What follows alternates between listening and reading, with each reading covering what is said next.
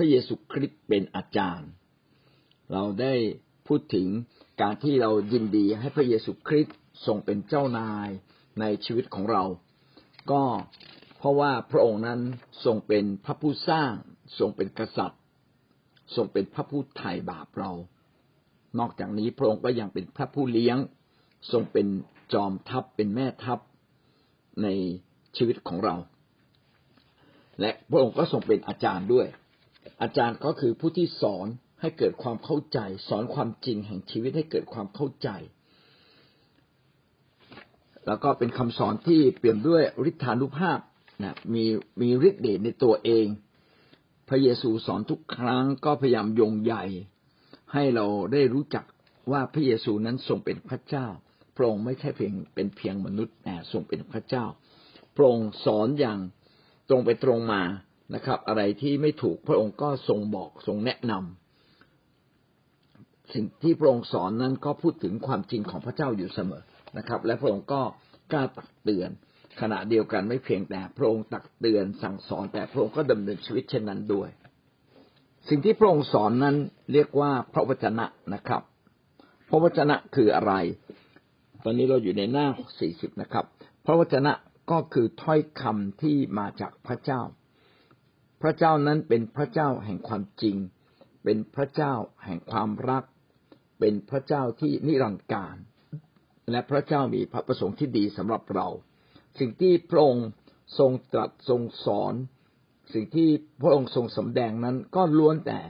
ปรารถนาจะช่วยมนุษย์ให้กลับคืนมา จากความทุกข์ยากลำบาก จากบาปที่ครอบงำเขา และเขาก็ไม่สามารถชนะบาปได้อย่างถาวร อย่างแท้จริง พระองค์จึงสอนความจริงของพระเจ้า พระองค์ไม่เพียงแต่สอนความจริงแต่เป็นความจริงที่มีฤทธานุภาพ และก็ใครก็ตามที่เชื่อในพระองค์ พระองค์ก็จะทรงบทช่วยคนเหล่านั้นให้มาถึงความจริงของพระเจ้า ไม่ใช่เพียงแค่สอนแต่พระองค์ช่วยเรานะครับ พระวจนะของพระเจ้าก็ถูกบันทึกไว้ในพระคัมภีร์ ถ้าไม่ได้ถูกบันทึกไว้เราก็คงจะไม่รู้ข้อเท็จจริง ในเหตุการณ์ต่างๆ ที่พระเจ้าทรงโปรดช่วยมนุษย์มาตลอดนะครับพระวจนะของพระเจ้ามีลักษณะอย่างไรบ้าง เมื่อพระองค์สอนพระองค์จะสอนพระวจนะของพระเจ้า เรามาดูว่าสิ่งที่พระองค์สอน หรือเรียกว่าพระวจนะนั้นเป็นอย่างไรบ้างนะครับ พระวจนะของพระเจ้าจะนำมนุษย์เนี่ยกลับมาสู่ความสุขแท้ มาสู่ความสำเร็จแท้จริง มาสู่ชีวิตที่แท้จริง และก็เป็นชีวิตนิรันดร์การ เป็นความสุขนิรันดร์การด้วย พระคัมภีร์ในสดุดีได้อธิบายถึงเรื่องนี้นะครับ โดยเฉพาะอย่างยิ่งที่เขายกมาในที่นี้คือสดุดี บทที่สิบเก้าข้อเจ็ดถึงข้อสิบผมจะอ่านช้าๆนะ เพราะว่าแต่ละคำนี้เป็นถ้อยคำที่มีความหมายอย่างยิ่ง กฎหมายของพระเจ้ารอบคอบและฟื้นฟูจิตวิญญาณ กฎเกณฑ์ของพระเจ้านั้นแน่นอน กระทำให้คุณรู้น้อยมีปัญญา ข้อบังคับของพระเจ้านั้นถูกต้องกระทำให้จิตใจเปรมปรี พระบัญญัติของพระเจ้านั้นบริสุทธิ์กระทำให้ดวงตากระจ่างแจ้ง เอาสองข้อนี้ก่อนนะครับ เราจะเห็นว่ามีถ้อยคำที่ที่อยู่ในหมวดหมู่เดียวกัน ก็คือกฎหมาย กฎหมายของพระเจ้ารอบคอบ กฎเกณฑ์ของพระเจ้าแน่นอน ข้อบังคับของพระเจ้านั้นถูกต้อง พระบัญญัติของพระเจ้านั้นบริสุทธิ์ มีสี่คำที่อยู่ในหมวดเดียวกัน คือกฎหมายกฎเกณฑ์ ข้อบังคับพระบัญญัติ เราจะเห็นว่าหลักการของพระเจ้านั้นมีหลักปฏิบัติ ที่ชัดเจน คือพระเจ้านั้นไม่แต่ไม่เพียงแต่สอนหลักคิดปรัชญาต่างๆ แต่พระองค์ได้ทรง กำหนดหลักปฏิบัติให้กับเรา เช่นเมื่อเราทำผิด เราก็ต้อง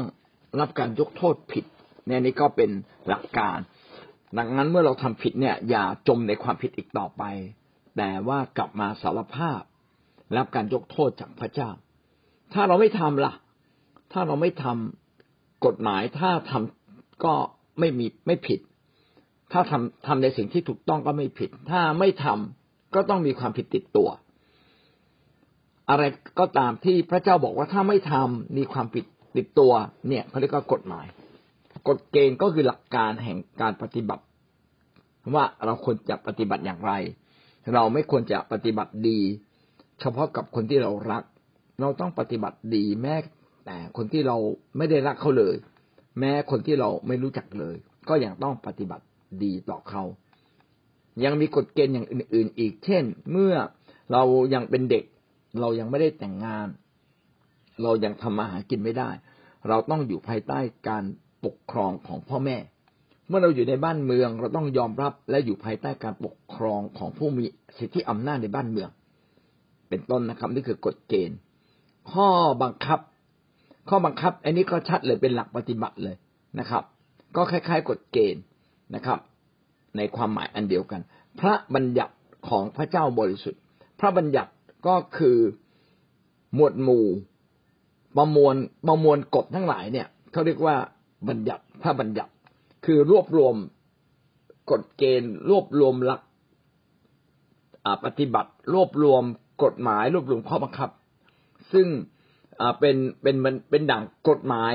ในบ้านเมืองเราแบบเนี้ยนะครับเขาเรียกว่าพระบัญญัติ พระบัญญัติก็คือบรรดากฎเกณฑ์กฎกฎเกณฑ์หลัก กฎเกณฑ์กฎหมายหลักปฏิบัติทั้งสิ้น ที่พระเจ้าทรงกำหนดไว้ พระบัญญัติของพระเจ้า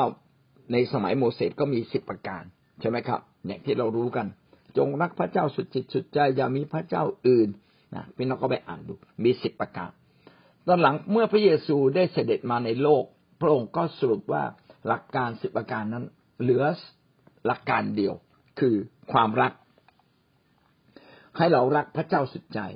และให้เรารักคนอื่นเหมือนรักตัวเราเอง ถ้าเราทำตามสองข้อนี้ รักพระเจ้าเต็มที่สุดจิตสุดใจ รักคนอื่นแล้วละเหมือนรักตัวเราเอง ก็เราก็สามารถทำตามบทบัญญัติทั้งสิ้น พระบัญญัติทั้งสิ้นไม่รู้กี่ข้อแหละนะครับ มีข้อเล็กข้อน้อยอีกกี่ข้อก็ไม่รู้ เราก็สามารถทำได้หมดเลย ดังนั้นถ้าใครแสดงความรักต่อผู้อื่นเป็น คนนั้นก็อยู่ในบทบัญญัติของพระเจ้าแล้ว โอ้ง่ายมากเลย เอาละ พระวจนะของพระเจ้านั้น ส่วนหนึ่งนั้นเป็นเกี่ยวกับบัญญัติเกี่ยวกับหลักปฏิบัติ เพียงแค่นี้ไหมนะครับ เดี๋ยวเราพี่น้องดูต่อไป กฎหมายของพระเจ้านั้นรอบคอบอ่ามีคำว่ารอบคอบทำให้คนรู้น้อยมีปัญญานะครับทำให้จิตใจเปรมปรีทำให้เกิดความกระจ่างข้อเก้าบอกว่า ความยำเกรงพระเจ้านั้นสะอาดหมดจดทำให้เกิดความยำเกรงพระเจ้า เอาละและหลักการของกฎหมายของพระเจ้านั้นก็ยังสัตย์จริงและชอบธรรมมีลักษณะหกประการเจ็ดเนี่ยเจ็ดประการเจ็ดประการในนี้นะครับ ผมอ่านให้ฟังอีกทีหนึ่งก็คือ พระวจนะของพระเจ้าหรือกฎเกณฑ์ของพระเจ้านั้นะรอบครอบนะครับ ฟื้นฟู ฟื้นฟูจิตวิญญาณ ทำให้คุณรู้น้อยมีปัญญา จิตใจเป็นปรี ดวงตาสว่างกระจ่างแจ้ง เกิดความยำเกรงพระเจ้า มีความสัตย์จริง มีความชอบธรรม อาจจะเจ็ดแปดประการพี่น้องดูอีกทีแล้วกันครับตรงนี้หมายความว่าอย่างไร หมายความว่าถ้าเราดำเนินและยึดหลักการของพระเจ้า พี่น้องก็จะพบว่าหลักการของพระเจ้านั้นส่งผลดีต่อชีวิต อย่างมากมายนะครับ ส่งผลดีต่อชีวิตคือเกิดความเปลี่ยนปรีเกิดการฟื้นฟู ฟื้นฟูเนี่ยฟื้นฟูถึงจิตวิญญาณ จิตวิญญาณเป็นส่วนลึกของใจอีกทีหนึ่งนะเราจะพูดอย่างนี้นะมีร่างมีร่างกายนะครับ มีใจแล้วก็มีจิต จิตก็คือจิตวิญญาณ ใจก็คือความรู้สึกนึกคิด คิดเป็นมีอารมณ์ อันนี้เขาเรียกว่าจิต เรียกว่าใจ แต่จิตนั้นก็คือตัวตนแห่งชีวิตทั้งหมดของเรา อันนี้คือจิตนะครับ ฟื้นฟูจิตวิญญาณคือฟื้นฟูลึกที่สุดในชีวิตของเรา ใครก็ตามที่มารู้จักพระเจ้าพบกับพระเจ้า เราจะพบเลยว่าชีวิตภายในก็เปลี่ยน เมื่อชีวิตภายในเปลี่ยน ภายนอกก็จะค่อยๆเปลี่ยนตามออกไปด้วยนะครับ กฎหมายของพระเจ้านั้นรอบครอบ รอบครอบเนี่ย หมายถึงว่าครอบคลุมทุกมิติ ครอบคุมทุกเรื่อง ไม่ว่างเว้นเลยนะครับ ไม่ว่าเรื่องเล็กเรื่องใหญ่ หลักการของพระเจ้านั้น หลักการของพระเจ้าหลักปฏิบัติของพระเจ้านั้นรอบครอบ ก็คือครอบคุมทุกเรื่อง ครอบคุมทั้งไม่ใช่เอาใจใส่แต่คนรวย แต่เอาใจใส่คนจนด้วย และก็ไม่ใช่เอาใจใส่แต่คนจน แต่เอาใจใส่คนที่ร่ำรวยด้วย เสมอภาครอบครอบด้วยเสมอภาคด้วยนะครับทำให้คนรู้น้อยมีปัญญา บางครั้งเราก็ไม่ค่อยรู้หลักการแห่งการดำเนินชีวิต เหมือนเราเป็นเด็ก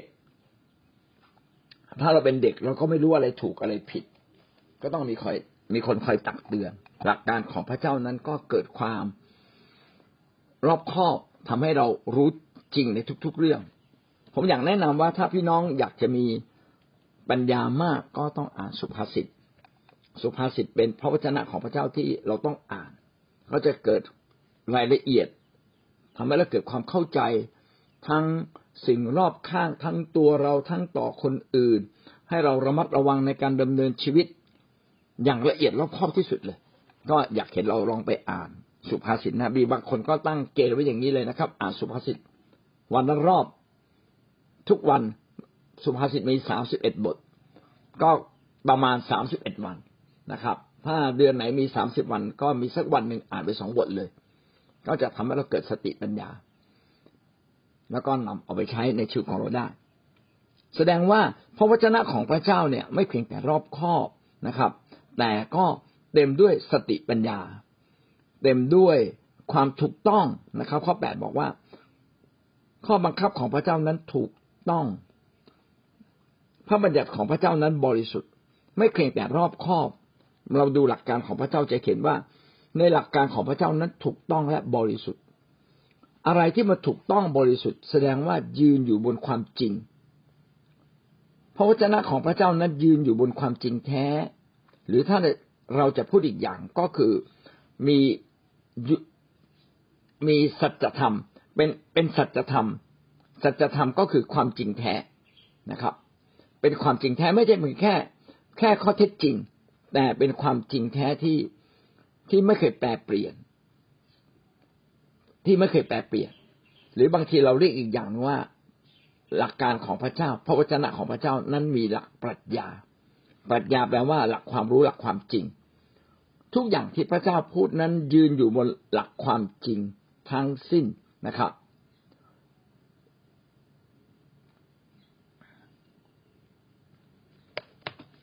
พระวจนะของพระเจ้าไม่เพียงแต่บริสุทธิ์นะครับ ยังทำให้เกิดความยำเกรงยำเกรงพระเจ้า คนในโลกถ้าไม่รู้จักพระเจ้าเขาก็ไม่เกรงกลัวพระเจ้า ไม่เกรงกลัวว่าถูกลงโทษ แต่คนที่รู้จักพระเจ้า ก็ต้องรู้ว่าวันหนึ่งสิ่งที่เราทำทั้งสิ้น ต้องถูกพิพากษาลงโทษ ผมยกตัวอย่างเช่นนะ สมมติว่าผมเป็นคนขับรถที่ไม่มีเส้น ผมต้องขับรถระวังมากเลย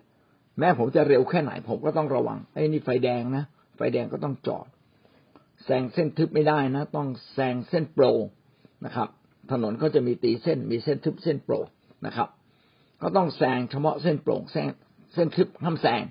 ยิ่งเราไปขับในกรุงเทพนะ กล้องก็จับปุ๊บปั๊บปั๊บขับผิดนิดเดียวนะเขาถ่ายรูปมาเรียบร้อยเลย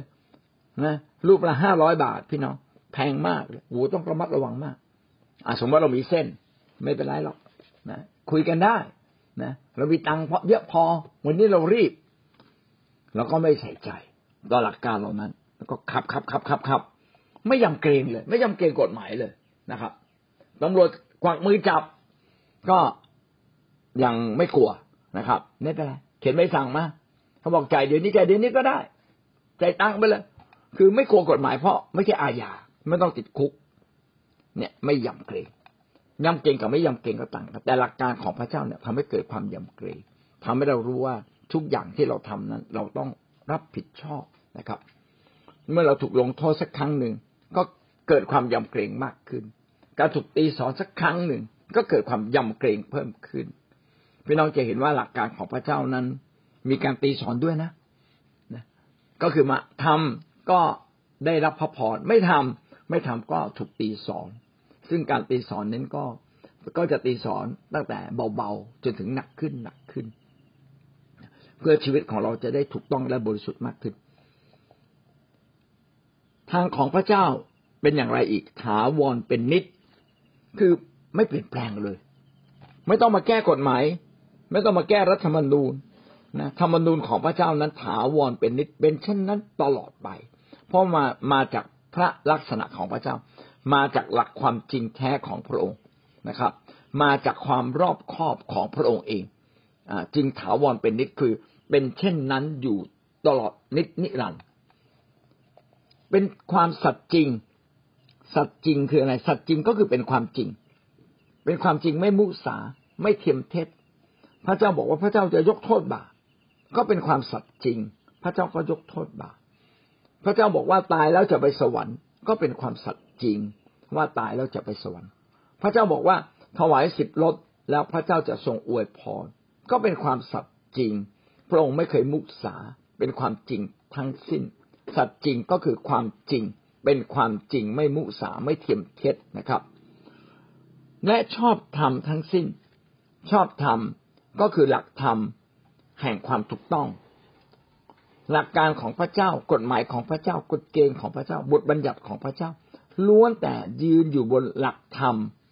แห่งความถูกต้องและเมตตาของพระเจ้า เป็นความชอบธรรมมนุษย์ไม่ชอบธรรมเรามีตัวเราเองเป็นผู้ตัดสินความชอบธรรมก็ไม่ใช่ความชอบธรรมแท้ เพราะว่าเราอาจจะมีความลำเอียงในการตัดสิน แต่พระเจ้านั้นตัดสิน ตามความเที่ยงธรรมเที่ยงตรงของพระองค์ ไม่เคยเบี่ยงเบนเลย ดังนั้นความชอบธรรมของพระเจ้าจึงเป็นความชอบธรรมแท้จริง เอาละเรารู้ละว่าพระวจนะของพระเจ้านั้น ทั้งรอบคอบนะครับ ทั้งบริสุทธิ์ ทั้งถาวรเป็นนิดนะครับ ทั้งเป็นความสัตย์จริง ทั้งเป็นความชอบธรรม และพระวจนะของพระเจ้านั้น ไม่เพียงแต่มีลักษณะที่ดีเช่นนั้น ยังสามารถฟื้นฟูจิตวิญญาณของเราทำให้เกิดความรู้เกิดปัญญามากขึ้น จิตใจเปลี่ยนปรีมากขึ้นนะครับ ดวงตากระจ่างแจ้งมากขึ้น โอ้ดีเหลือเกินเกิดไม่ทำให้เกิดความยำเกรงพระเจ้าอีก ถ้าเราอยากพบความสำเร็จในชีวิตเราจึงต้องมีพระวจนะของพระเจ้า เราต้องอ่านต้องเรียนต้องรู้ ต้องจดต้องจำนะครับ บางคนบอกว่าทำไมต้องมาท่องอีก เพราะว่าเมื่อเราท่องและเกิดความตระหนักต่อสิ่งที่เราท่องหลักการเหล่านั้นมันตกลงมาในใจ ก็จะเกิดผลเองนะครับ เหมือนเราโปรแกรมบางอย่างเข้ามาในโทรศัพท์เรา และโทรศัพท์นั้นก็ทำงานได้ แต่สิ่งดีๆ เราไม่โปรแกรมลงไป เราก็จะพบว่าชีวิตของเรานั้นถูกโปรแกรมจากโลกแห่งความบาปตลอดเวลาเลยนะครับ ตลอดเวลา ถ้าเราอยู่กับคนที่ชอบขี้ขโมย สุดท้ายเราก็ลักขโมยจนเป็นนิสัย ถ้าเราอยู่กับคนที่ขี้ทะเลาะ เราก็จะทะเลาะ เราอยู่กับคนที่ชอบเล่นการพนัน ก็อดที่จะไม่เล่นการพนัน ยากเหลือเกินเพราะเราได้โปรแกรมไว้ในความคิดเรียบร้อยแล้ว และชีวิตก็ดำเนินตามความคิดอยู่แล้ว เราจึงต้องเอาพระวจนะของพระเจ้า มาใส่ในชีวิตของเรา ใส่ในความคิดของเราต้องท่องต้องเรียนรู้ เพื่อเราจะโปรแกรมสิ่งดีไว้ในตัวเรา ยิ่งเราสามารถนำมาอธิษฐานพระวจนะของพระเจ้าก็จะฝังลึกในใจเรา แล้วก็สามารถแปลเปลี่ยนออกฤทธิ์ขึ้นมาได้นะเป็นเหมือนกับเราเอาเมล็ดพันธุ์ของพืชต่างๆ ไปหว่านลงในดิน มันก็งอกขึ้นมานะครับ และเมื่อเราบำรุงเลี้ยงมัน มันก็จะโตขึ้นมา จนกลายเป็นต้นไม้เป็นพันธุ์พิเศษ ชีวิตเราก็เช่นเดียวกัน เราจึงต้องปลูกฝัง ระวจนะของพระเจ้าไว้ในใจเรานะครับ เราต้องสอนลูกของเราให้เป็นคนที่ชอบพระวจนะ ต้องสอนสมาชิกนะครับ สอนผู้เชื่อใหม่ทุกคนให้รักพระวจนะของพระเจ้า และเราจะรู้จักพระวจนะของพระเจ้ามากขึ้น เมื่อเรามาสอนนะครับ สอนตามความจริงนะสอนอย่าไม่ต้องเห็นแก่หน้าผู้ใด สอนตามความจริง ไม่ใช่ไปด่าคนนู้นคนนี้นะครับ ไม่ใช่ สอนตามความจริงบอก คำของพระเจ้าเป็นเช่นนี้ และเมื่อเราเองไม่ได้เป็นไปตามนั้นก็บอกเลย ผมเองก็ยังไม่ได้เป็น ผมก็ปรารถนาจะเริ่มต้นดำเนินชีวิตให้ถูกต้องตามถ้อยคำของพระเจ้า อย่างนี้เป็นต้นต้องสอนตามความจริงสอนอย่างตรงไปตรงมา ไม่เข็นแก่หน้าผู้ใดเวลาพระเยซูคริสต์ทรงสอนความจริงของพระเจ้านั้นก็ทรงบอกความจริงของพระเจ้าไม่เห็นแก่หน้าผู้ใด แม้คนเหล่านั้นจะมีอำนาจมาก ดังนั้นคนที่มีอำนาจในยุคของพระเยซู เมื่อฟังถ้อยคำของพระเจ้าที่สอนตรงไปตรงมา จึงไม่พอใจ เกิดการตั้งตัวเป็นศัตรู ในที่สุดก็เลยอคติ แล้วก็จับพระเยซูไปฆ่า อันนี้ก็น่าสงสาร ใครที่ไม่ยินดีทำตามพระวจนะของพระเจ้า สุดท้ายก็ตั้งตัวเป็นศัตรู จริงๆ เราต้องคล้อยตามก่อน วันหนึ่งพระเจ้าพูดในใจผมดีมากเลย คล้อยตามอย่าต่อต้านเอออะไรที่มาจากคำของผู้นำของผู้เลี้ยงของอาจารย์ผู้เทศนา อย่าเพิ่งตั้งคำถามเยอะคล้อยตามก่อน โน้มเอียงที่จะเชื่อก่อนว่ามันถูกต้อง เมื่อเขากล่าวพระวจนะ เชื่อก่อนว่ามันถูกต้อง เพราะมาจากพระเจ้าเมื่อเราคิดแบบนี้นะครับ ก็จะทำให้ใจเราเปิด แล้วก็ยินดี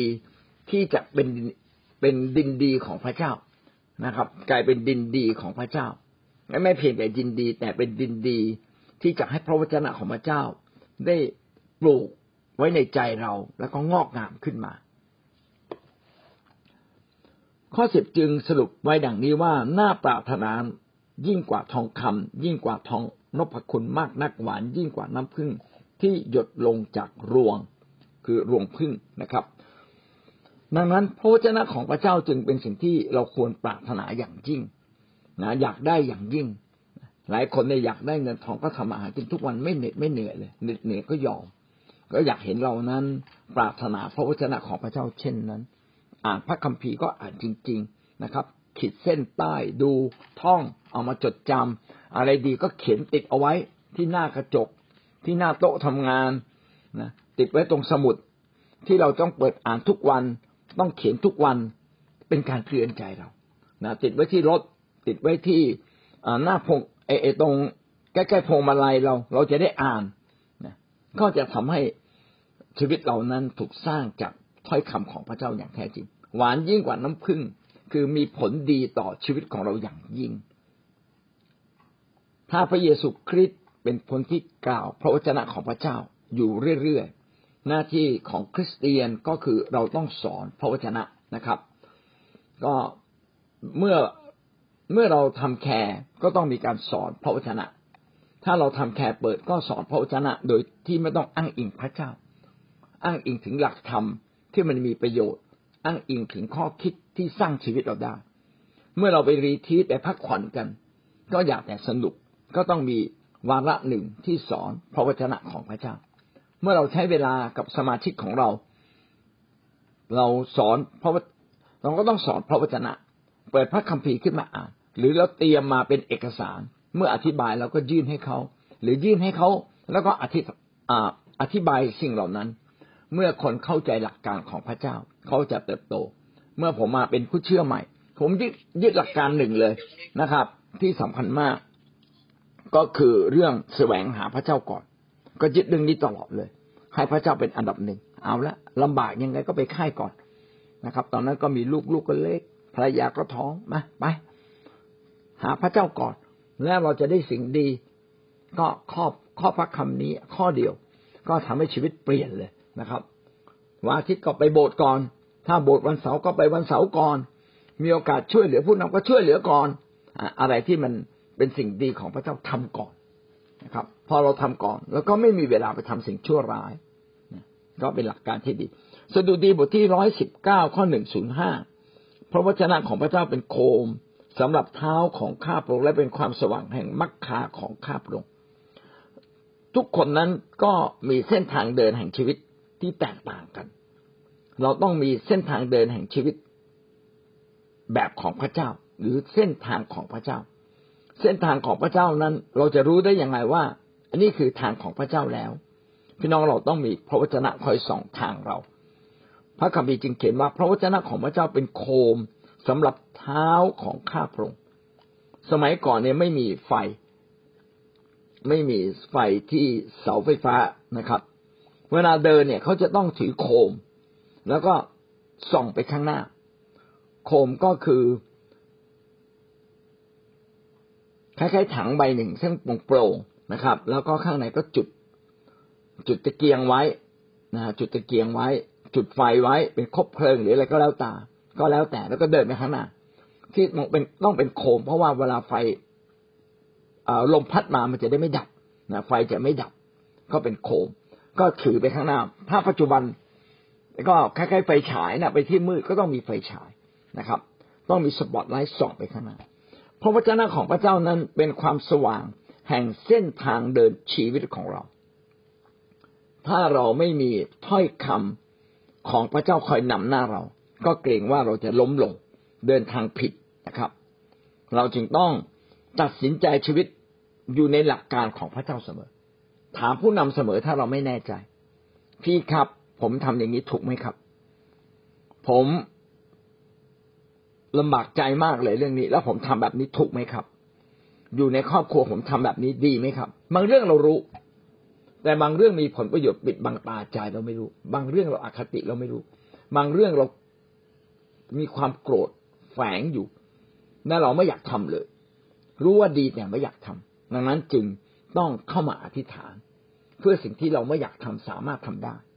เราจึงต้องปรึกษาผู้รู้เราจึงต้องฟังเสียงของพระเจ้าอยู่เสมอนะครับ สองที่โมธีบทที่สามข้อสิบหกพระคัมภีร์ทุกตอนได้รับการดลใจจากพระเจ้าทีกี้เราพูดถึงพระวจนะ ตอนนี้เราพูดถึงพระคัมภีร์ พระคัมภีร์ก็คือประมวลถ้อยคำของพระเจ้า รวบรวมถ้อยคำของพระเจ้าทั้งสิ้นนะครับ พระคัมภีร์จึงเป็นแหล่งแห่งสติปัญญา ทุกถ้อยคำนั้นมาจากพระเจ้า ทุกตอนได้รับการดลใจจากพระเจ้า เขาไม่ได้ คือถ้อยคำของพระเจ้านั้นถูกบันทึกไว้ในพระคัมภีร์ของพระเจ้า ล้วนแต่มาจากพระเจ้าแม้เขียนโดยคนแตกต่างกัน เช่น โมเสสก็เขียนพระคัมภีร์โยชวาก็เขียนพระคัมภีร์เปโตรก็เขียนพระคัมภีร์ ท่านยอนก็เขียนพระคัมภีร์เปาโลก็เขียนพระคัมภีร์แต่พระเยซูไม่ได้เขียน คนอื่นเขียนคำของพระเยซูลงไปในพระคัมภีร์ทำไมคนเหล่านี้เขียนแล้วอยู่บนหลักการความจริงของพระเจ้าล่ะ เพราะว่าพระเจ้าเป็นต้น เป็นผู้ที่ดลใจให้เขาเขียนนะครับ เราไม่ควรบอกว่าเปาโลสอนว่า แต่เราควรบอกว่าพระเจ้าสอนว่า ถ้าจะพูดให้ละเอียดคือพระเจ้าสอนผ่านเปาโลว่า พระเจ้าสอนผ่านเปโตรว่า พระเจ้าสอนผ่านโมเสสว่า เราจะเขียนว่าพระคัมภีร์เขียนว่าพระเจ้าจัดว่าพระเจ้าจัดนี่ของตรงของจริงเลยนะของแท้เลยว่ามาจากต้นต่อ คือพระเจ้าเป็นคนพูดนะครับ พระเยซูคริสต์สอนว่าพระเยซูคริสต์ทรงเป็นพระเจ้าอยู่แล้ว ดังนั้นพระคัมภีร์จึงเป็นหนังสือที่รวบรวมความจริงแท้ของพระเจ้า เป็นประโยชน์ในการสอนตักเตือนว่ากล่าวการปรับปรุงแก้ไขคนให้ดีและอบรมในทางธรรมถ้อยคำของพระเจ้าซึ่งรวบรวมไว้ในพระวจนะของพระองค์ ไว้ในพระคัมภีร์ของพระองค์ เป็นสิ่งที่มีประโยชน์ ถ้าเราจะสอนคนก็สอนสอนโดยการอิงกับความจริงของพระเจ้า ตามตามถ้อยคำของพระเจ้า สอนอิงตามถ้อยคำของพระเจ้า เวลาจะตักเตือนใคร ก็ตักเตือนตามถ้อยคำของพระเจ้า แต่ตรงนี้ขอวงเล็บไว้นิดหนึ่ง